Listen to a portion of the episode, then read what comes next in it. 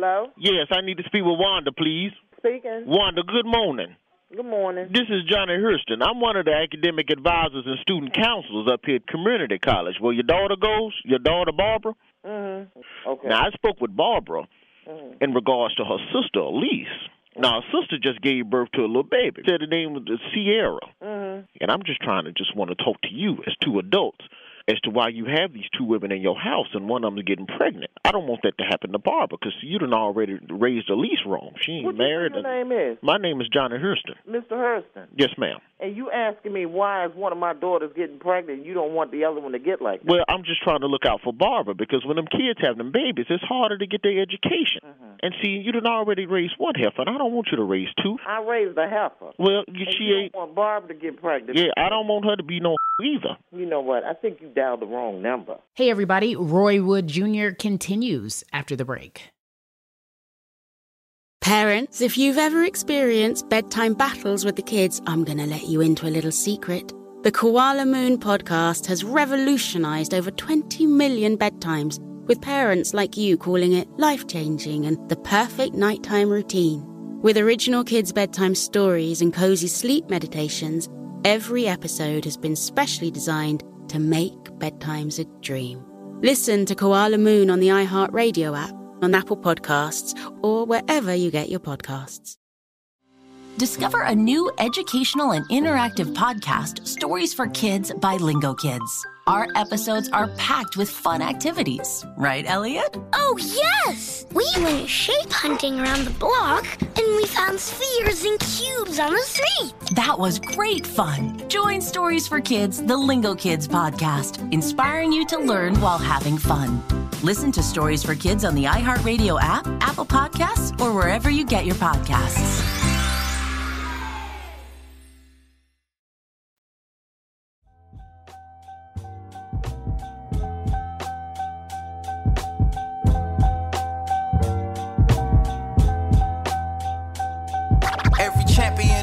Champions to be a champion. A champion and carry champion and carry champion. A champion and carry champion and carry champion. Greatest, greatest in sports and entertainment connected with. In a world with vulnerable, considered weak. Come and remove the veil from entertainment's elite. It's the difference between what is real and what the public sees. So here's your favorite celebrities behind the scenes. It's refreshing, authentic, the whole story, specific. Life altering events that shape the person that you hear. We got a champion and carry champion. Hey girl, you did it. It's the greatest in sports and entertainment connected with. Every champion and carry champions to be a champion. A champion and carry champion. Hey girl, you did it. Got a champion and carry champion and carry champion. Greatest, greatest in sports and entertainment connected with. When I was a kid, I would often hear, Hey, you act just like your mama. Oh, you got your daddy in you. That was your daddy for sure. You behaving like your father. Um, oh, yeah, you look like your mom. You for sure. You look like your mom or your dad. You know, we often hear we look like our parents. But when you get to a certain age, you then start to hear you're acting like them. And I have been told over and over again that it is inevitable. You will end up like your parents or act like your parents in some capacity. You probably, as you're listening to this, can think of things that you physically do or say or ways in which you respond or react that are very, very similar to your parents or whomever raised you. It may not be your mother or your father, it could be your grandparents, but whomever raised you, whoever had the most influence on your life, will you then, in fact, have some of their traits. It's unavoidable. That's what I've come to learn. In my case specifically, I talk very honestly about the boundaries that I've put in place for me and my mother in order for us to have a form of a healthy relationship with my family in general, my father as well. But in, in order for us to have a healthy relationship, I've put these boundaries in place. And sometimes boundaries are respect of space. Sometimes they are a, well, all the times they are a respect of space. They are rules that are instituted if you are in someone's presence.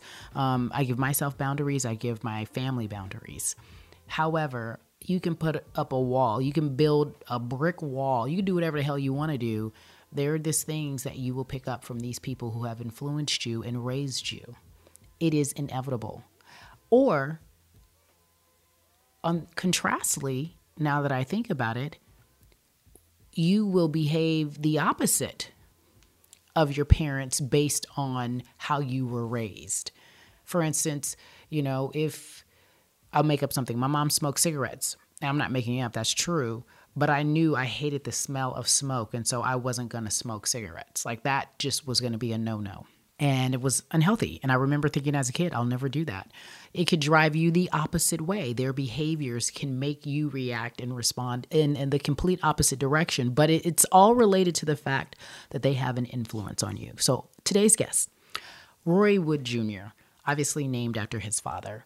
Um, this wasn't a therapy session, but as I'm talking to Roy, I'm really curious about why he decides as a comedian to to deliver the type of humor that he delivers. He joined The Daily Show in 2015 as a correspondent when Trevor Noah became the new host, taking over for Jon Stewart.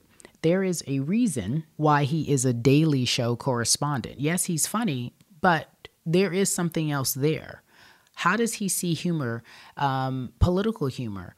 And then how is he able to translate and digest that? Where's his interest? I'm just so curious about people who become correspondents, right, that are funny. You have to understand life and see life in a certain way. And I know it has a lot to do with how you're raised. So, as you can guess, I asked all of these questions, uh, and Roy was very naked. This episode um, is for those who really truly want to understand how their parents influence their life, for better or for worse. No judgment here. Um, because when someone says, Oh, you act like your parents, some of us may feel as if that's not a compliment. It is. In fact, it is a compliment because there are always redeeming qualities about any human you can find. I mean, I can name a handful that are not, but perhaps the most redeeming quality is they gave birth to you, they gave you life. How about that? I want you to sit back, relax, um, and listen to my friend, the comedian, the actor, the producer, also DJ back in the day. I don't know if he still do that. Writer, uh, Roy Wood Jr.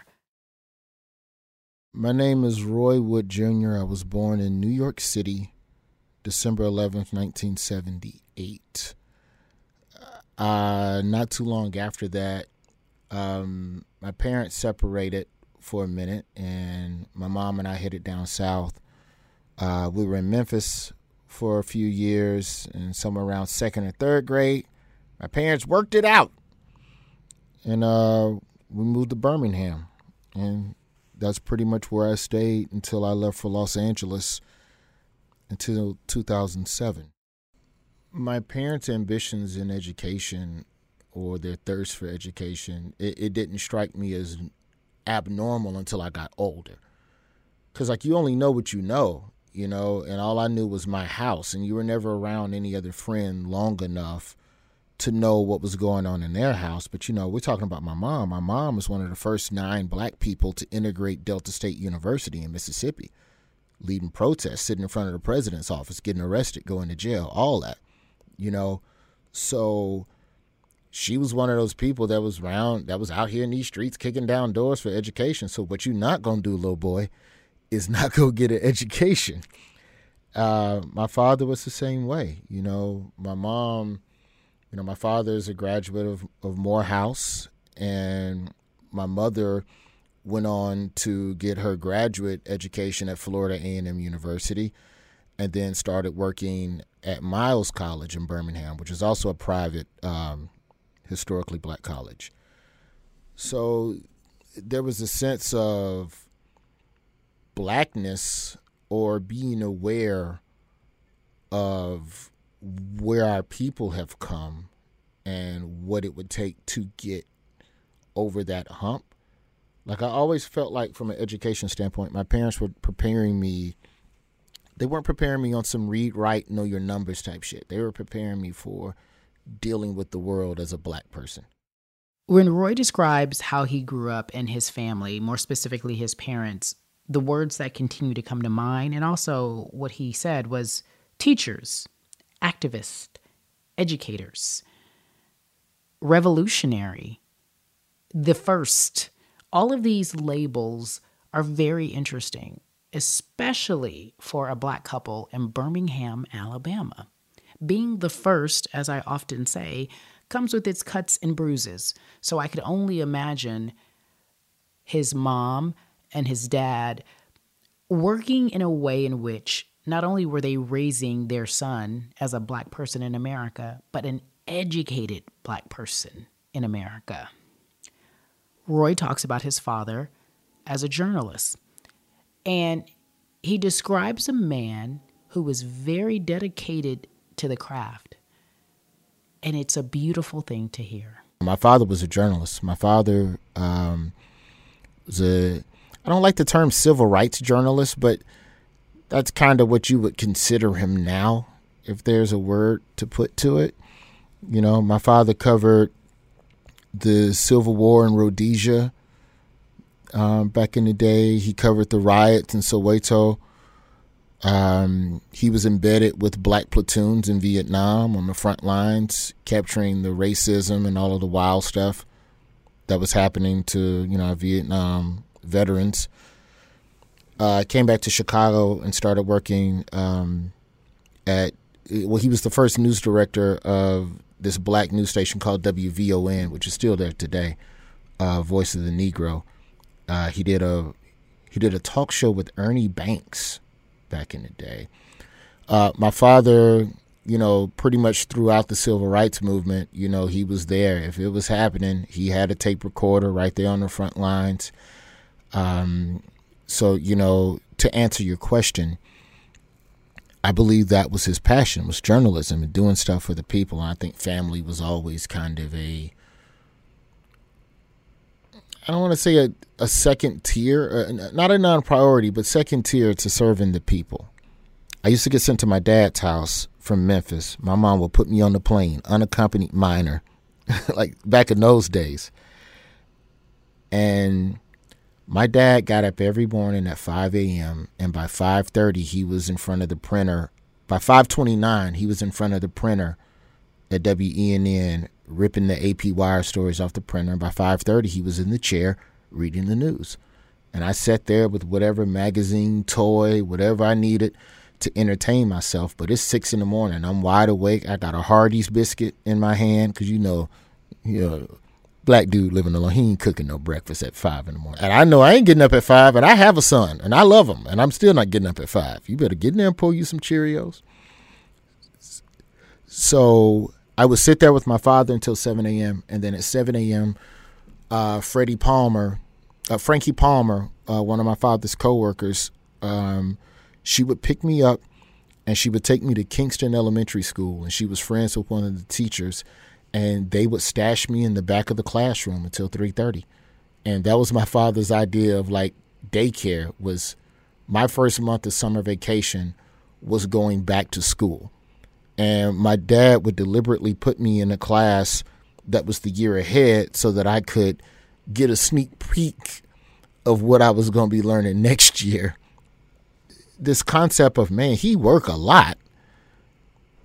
That never really registered. The only time, the only time it registered was when I played Little League Baseball. We, we moved to Birmingham, and I started playing Little League at uh, Central Park.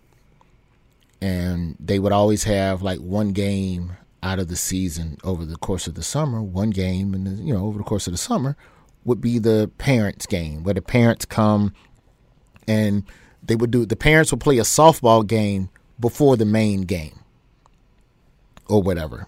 And, he never came to that. He never came to that. And it, it probably wasn't, if I'm being honest with you, I it probably didn't truly register until I got through high school. And I was like, you know what? These motherfuckers ain't been the shit that I done done. They ain't been the shit. They can't. But then when I look back and I take account of where were they, my mother was in law school. My mother was working two jobs to supplement the income because marriage started tripping again. Pops was always somewhere on the air. So it didn't feel neglectful. It was just like, oh, well, this isn't like everyone else's upbringing. Well, my relationship with my dad is different. So Roy's being very naked about his parents' relationship. Not so much how it affected him at this moment, but more so about what the relationship was. Education was a priority. Uh, being a black person and educated was a priority. His mother was an extraordinary worker. Uh, work ethic is out of control. His father's as well. However, Roy realized early on that, you know, his words, not mine, that the situation, the relationship was shaky. Together sometimes, not together sometimes. And as a result, as a young black kid, he really did not want to be a problem to his mother because his mother was doing it all. As we do as black women, we do it all go to school, have kids, raise kids, be smart, be smart, go to school, be smart, get a good job, you name it. We do it all. Um, and he describes his relationship with his mother now. You know, I didn't want to be in a um I never wanted to be a burden on my mom.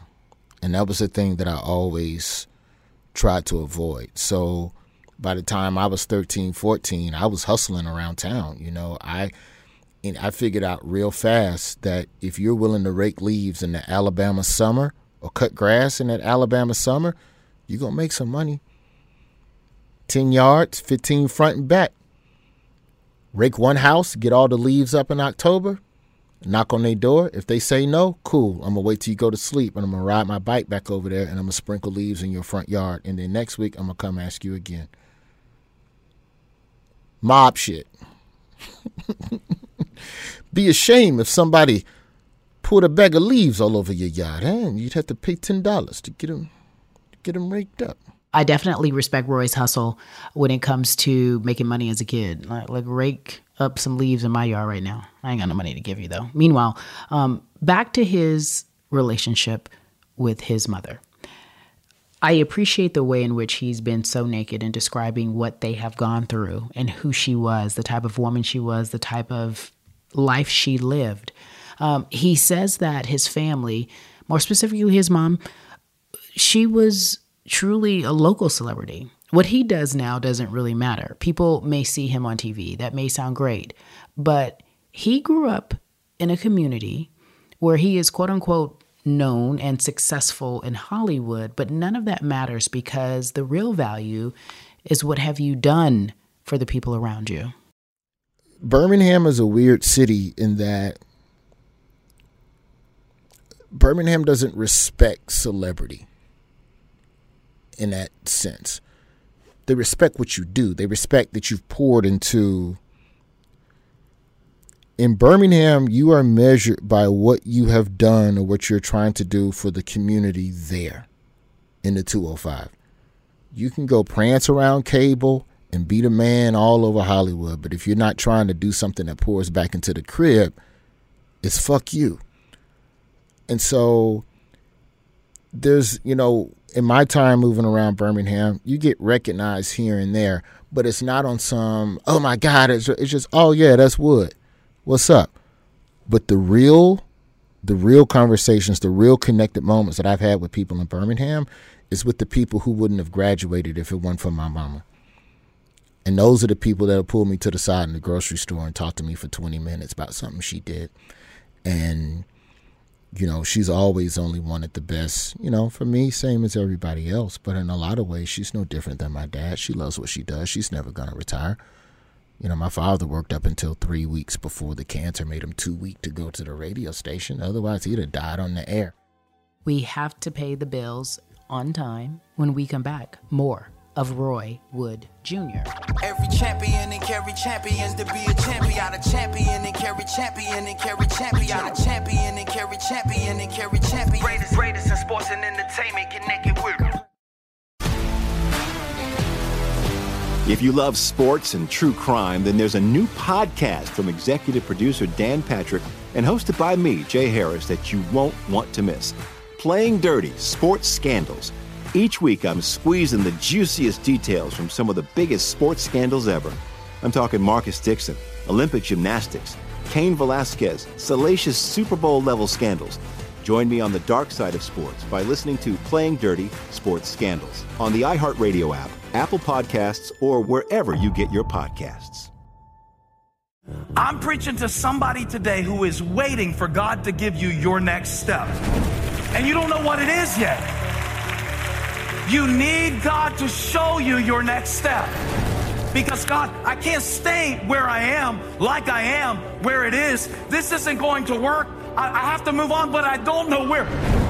A lot of time you'll use it as an excuse. Well, I don't know how. I don't know where. I don't know what. God, if you show me. God, if you tell me. God, if, no, no, no, no, no. You know enough right now. And if you needed to know more, He would show you. Hey, this is Steven Furtick. I want to invite you to listen to my podcast, Elevation with Steven Furtick. I am here to help you for the battles that you face in life, for the times when you feel discouraged, for the times that you need guidance from God. I want to give you the truth of what He says about you to help you rise to your full potential. Listen to Elevation with Steven Furtick every Sunday and Friday on the iHeartRadio app, Apple Podcasts, or wherever you get your podcasts. I'm Hannah Storm, and my podcast, NBA DNA with Hannah Storm, digs deep into the history of professional basketball, along with my own as one of the first female sportscasters. Now let's get you up to speed on what else happened around the NBA today. We talked to all sorts of people I interacted with, from Dr. J to Charles Barkley and recap iconic moments. Yes, he's got it. He, here he comes. Way rock the baby to sleep and slam dunk. As well as some of the wild stories behind the scenes. We were like, what? What are we in for? The scoreboard crashes before we even tip a game off. Today, the NBA is a global sports and entertainment giant. Players are multimillionaires and cultural icons. Iguodala to Curry, back to Iguodala, up for the layup. Oh, blocked by James. And these stories are about how we got here, both on and off the court. And what's next? Listen to NBA DNA with Hannah Storm on the iHeartRadio app, Apple Podcasts, or wherever you get your podcasts. Oh, hi, I'm Rachel Zoe, and I'm back for another season of my podcast, Climbing in Heels. You might know me from the Rachel Zoe Project, or perhaps from my work as a celebrity stylist. And guess what? I'm still just as fully obsessed with all things fashion, beauty, and business. My podcast, Climbing in Heels, is all about celebrating the stories of extraordinary women, and this season, we're taking things up a notch. I'll be talking to some incredible women across so many industries, from models and beauty industry stars to doctors, entrepreneurs, and TV personalities. Climbing in Heels is here to bring you a weekly dose of glamour, inspiration, and fun. Every week, listeners will be able to ask me any questions. I'm answering it all. My life is absolutely crazy with so much going on, and I'm so beyond excited to bring you along for the ride. Whether we're talking red carpet looks, current trends, or products I'm obsessed with, I'm here to be your fashion fairy godmother. Listen to Climbing in Heels every Friday on the iHeartRadio app, Apple Podcasts, or wherever you get your podcasts. Every champion and carry champions to be a champion. Got a champion and carry champion. That girl, you did it. Got a champion and carry champion and carry champion. Greatest, greatest in sports and entertainment. Connected with. Hey everyone, thank you for listening. Roy Wood Jr. continues. Admittedly, Roy says his parents were both alike, which leaves me to think, God, Roy, I see and hear your parents in you, your father more specifically. And Roy then gets very candid and talks about his father's death.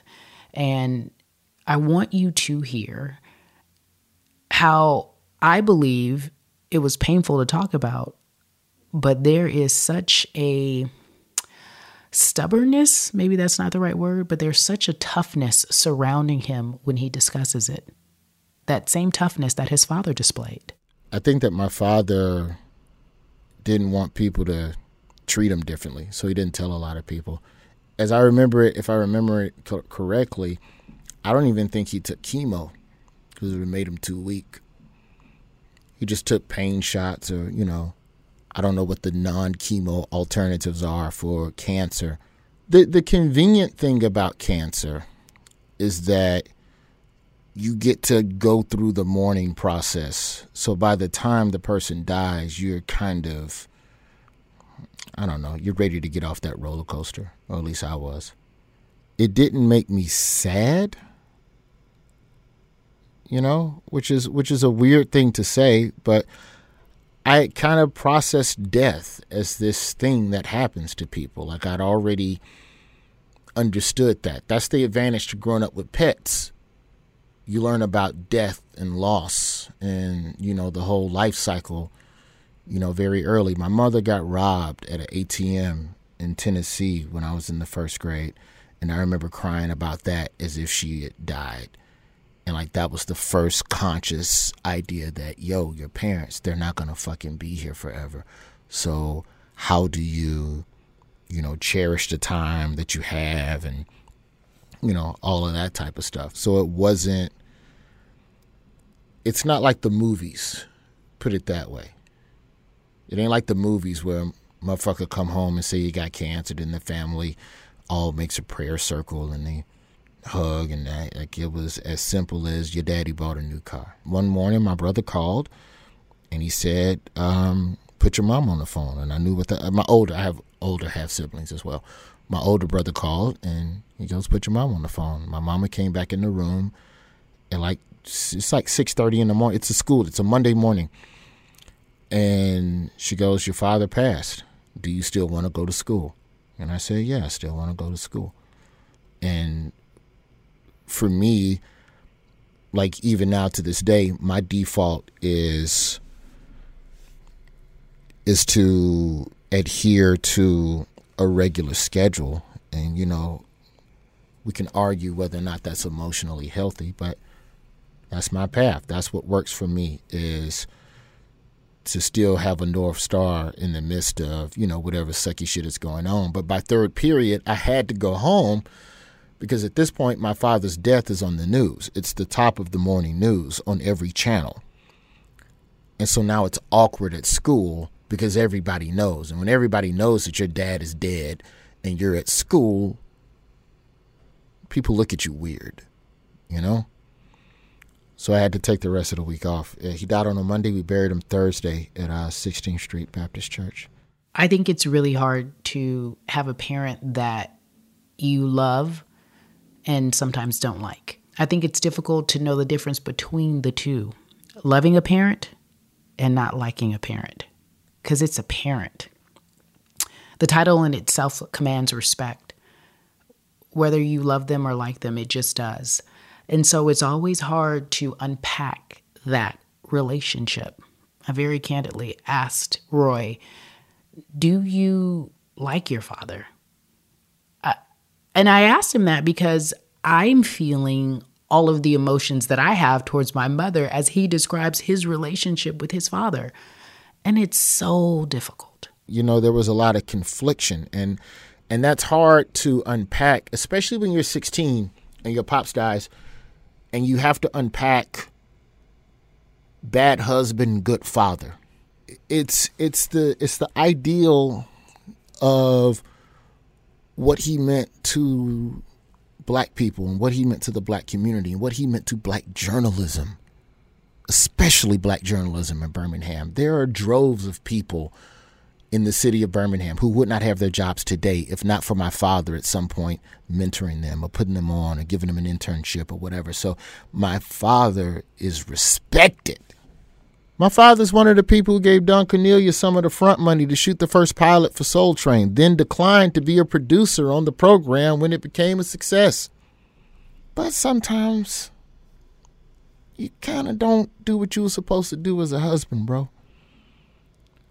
But that's not for the world to know. That's not for people to even comprehend because you have to allow, and this is something that took me a long time to learn and understand over the years after his passing, is that how other people and how he is remembered, you cannot change that. But our relationship, that's just between he and I, you know? So I cannot project onto other people what to feel and vice versa. So at this point in the conversation, I, I, stop and I ask Roy, Do you see the connection? Because I hear it. I hope you hear it. It goes back to that same old thing when I said we become our parents whether we want to or not. Um, the connection between his father as a broadcast journalist and and Roy Wood Jr. as a not only a namesake but as a correspondent on the Daily Show, a comedian, an actor, an influencer. I see it so very clearly. And I wonder if he does. So I wanted to be a firefighter growing up. That's all I wanted to be. I wanted to be a firefighter. I can look back and I was always funny and chuckling and making people laugh or whatever. But if you'd have asked me until the day my father died, it was firefighter. I had a firefighter. I was going to be a um, what's it, a fire inspector. I was to major in pyrotechnics and all. I took all this extra chemistry in school so I could prepare myself for the. And then, and then the rise of Stuart Scott happens on ESPN that year. And the next year, CNN SI signs on, and there's a gentleman named Fred Hickman who also did sports on a regular basis. And then there was a woman, Jenny Moose, and then there was another dude named Van Earl Wright. And if you listen to any Van Earl Wright sports highlight package, I'm not going to say on cocaine, but it's at least a Red Bull. This man's tempo and high octane. It was just amazing and it was funny. And Stuart Scott was using the words that I use at the lunch table. And Fred Hickman had this refinedness about him that I thought that I could do as well. And that's just sounding like my father. I am Roy Wood Sr. But I had to find that on my own. My comedy wasn't all opinionated, real world issues back then. I was just, I took over for Rickey Smiley. I was cracking prank phone calls. Like that was what I was known for for the beginning days. And then as I started co hosting and hosting the morning show, then we started, you know, adding in a little more stuff. But if my father never dies, I am quite potentially the most articulate firefighter in the city of Birmingham. Well, excuse me, fire inspector by now. My mom is listening. She would want me to make inspector. Did you hear what he just said? If his father never dies which led me obviously to the next question. We got to talk about legacy. What part of his profession, what he currently does now, reminds him most of his father? Uh, there is a legacy. You know, whether I like that or not, there's a legacy. My father did a gang of speaking engagements, you know. Only difference between, I'd say, Dick Gregory and my dad is that Dick Gregory got laughs. but, you know, they were both spitting that real shit and you know he traveled and people respected his words. Um, I used to go with him on speaking engagements. You know that last year before he died, like that was my thing. When I got, um, I turned fifteen, and I got a learner's permit. And so I essentially became his driver because that was the only time I could drive on the freeway was when I was taking him to Montgomery. At the time he was teaching, he was doing a Saturday radio show in Montgomery on top of his regular news duties and a jazz show with fucking cancer with no chemo. So Saturdays, Saturdays were our day, and it wasn't really, um, it wasn't a lot of talking. He slept most of the time, but I just enjoyed it because like that was, that was the first time really building a relationship with the road and the freeway and the truck. He had a CB radio. My pops, yo, he had a CB radio in the car that he would that he had bought. Sometimes he would come to Memphis to pick me up. It wasn't always un, unaccompanied minor or whatever. And so he had a CB radio in his Cadillac, and I would just talk to truck drivers. I would just straight up talk to strangers on the road. I had a road handle, and it was it was like that was that was like the that one hour to Montgomery and back. That was the playground. Like that was you know those those were. If you want to talk about a good memory, there's there's that one. That was that was a good time. Um, but I would say that my father and I, if you go back and listen to a lot of his old speeches and a lot of his news commentaries, my father and I are angry about a lot of the same things. We speak to a lot of the same things. Our content is for the same people. I just figured out a way to put a couple extra jokes in there. If you're measuring myself and my father at the same mile marker with regards to just relationships with women or marriage and things of that nature, um, I would argue not similar, but you know, some people argue that multiple marriages is the same as not being married if it's about fear and not being, you know, being non-committal or something like that. And that's fair, and that's a fair argument. But then there's also the side of well, how many kids do you have? And are they all okay? Are they all, are you present for all of them? You know, by some accounts, I'm nine of 11 kids. I'm the only one by my mother. But if we go with that number, I'm nine of 11. So I ain't that. And I'm never going to be that because, number one, I can't afford it. I would have to host the Daily Show instead of just being a correspondent on it to take care of 11 kids in this economy. Um, I'm good with the one. And I'm good being there and being present for them. And I'm good figuring out ways that I can work my schedule out so that I can show up to a couple of the baseball games. I ain't going to make it to all of them. I can already resign myself to that truth. But in that absence, it's about your child understanding and knowing where you are in that absence and why you're absent and what it is you're trying to accomplish, not just for yourself, but for them. Dick Gregory said, and I quote, They ask me why I'm always on the road. And Dick Gregory said, I'm always on the road because the struggle ain't at my house. Relationships are complicated. That's obvious. Relationships with your family members can be very complicated. However, as Roy talks about this man who has influenced him, his father, um, and I think this is, in my humble opinion, quite frankly, influenced his career and the man that he has become today, is fascinating. It's fascinating because his father was this respected, loved man within the community. But then at home, there were problems, as there are problems with every home. And from far away, it looks beautiful. But if you get up close with a magnifying glass, you see the wrinkles and the blemishes and the areas that need to be worked on. And that's understandable because as I'm talking to him, it's therapy for me. But his father is no longer here. And as he works through these unresolved emotions, or maybe he doesn't, I don't know. I think for me, there's an urgency where I say, Carrie, you need to have a better relationship with your mom. Because what happens when she's not here anymore? And that's for anybody that you love but have a hard time liking.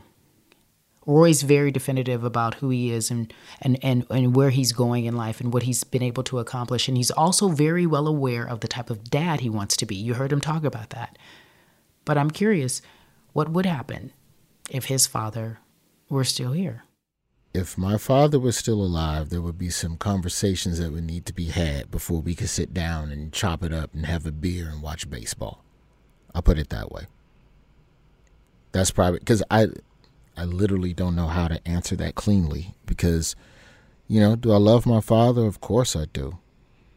But then I also purposely didn't name my son Roy Wood III so that he could have his own journey free and clear of this name anybody listening to this podcast can relate to having an uncomfortable relationship. Now, when you factor in the parentals, the parents, the mother, the father, the grandmother, anyone who raised you, anyone who you love but don't like, that really, truly is the most uncomfortable feeling to have because it's pressing and it affects how you live your everyday life. And I'm speaking from my heart and my truth me not having a great relationship with my mother affects how I live my everyday life. It affects how I love, it affects how I interact with people, with women, with men, um, with the gardener. It really truly does. And you may not see it because you're not being mindful, but if you are mindful, you do understand that there are limits that you place on yourself, and the same boundaries that I have placed on my mom, I place on people. And that is heavy it immediately puts me on defense when I meet someone for no reason, but I stay on defense because I don't want to be hurt. The same way that I've been hurt by my mother. And that's not fair to anybody in my circle, in my surroundings.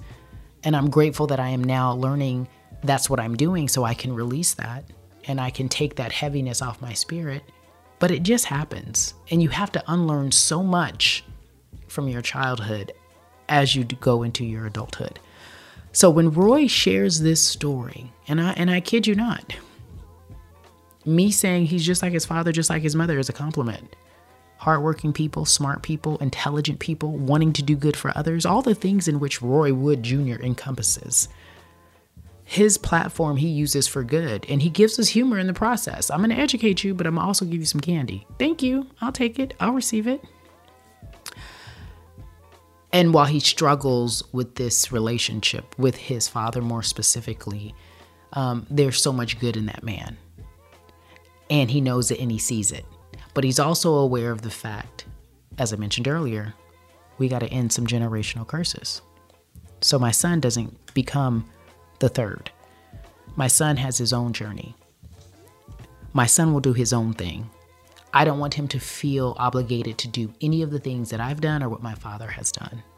And kudos to you, Roy, for saying that. And kudos to you for even recognizing that some things have to change, that perhaps many things need to change. But I appreciate you telling your story because it is food for my soul. It is a reminder that I have to have the relationship with my parentals that I want, that I have to go and get it. They are who they are. And I need to do it before they're not here so that we can have the conversation, the uncomfortable conversation, only in a way in which they can receive it. But the com- uncomfortable conversation is for me. That would be for Roy if he had it. I don't have any answers, guys. I don't. All I know is that I got to do the work, that inside job.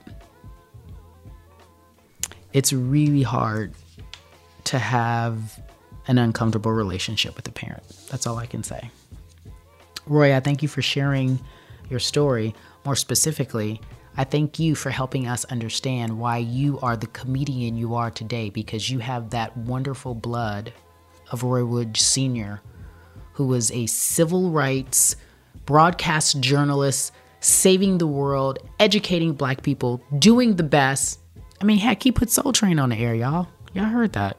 I mean, you gotta, come on. You gotta respect.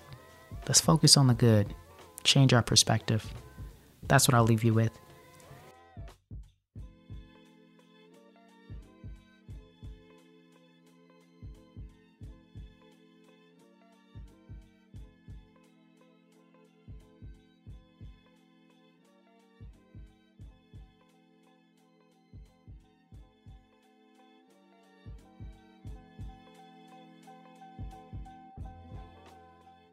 Parents, if you've ever experienced bedtime battles with the kids, I'm going to let you into a little secret. The Koala Moon podcast has revolutionized over 20 million bedtimes, with parents like you calling it life changing and the perfect nighttime routine. With original kids' bedtime stories and cozy sleep meditations, every episode has been specially designed to make bedtimes a dream.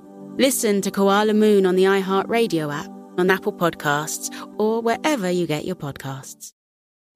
Discover a new educational and interactive podcast, Stories for Kids by Lingokids. Our episodes are packed with fun activities, right, Elliot? Oh, yes! We went shape hunting around the block and we found spheres and cubes on the street. That was great fun. Join Stories for Kids, the Lingokids podcast, inspiring you to learn while having fun. Listen to Stories for Kids on the iHeartRadio app, Apple Podcasts, or wherever you get your podcasts.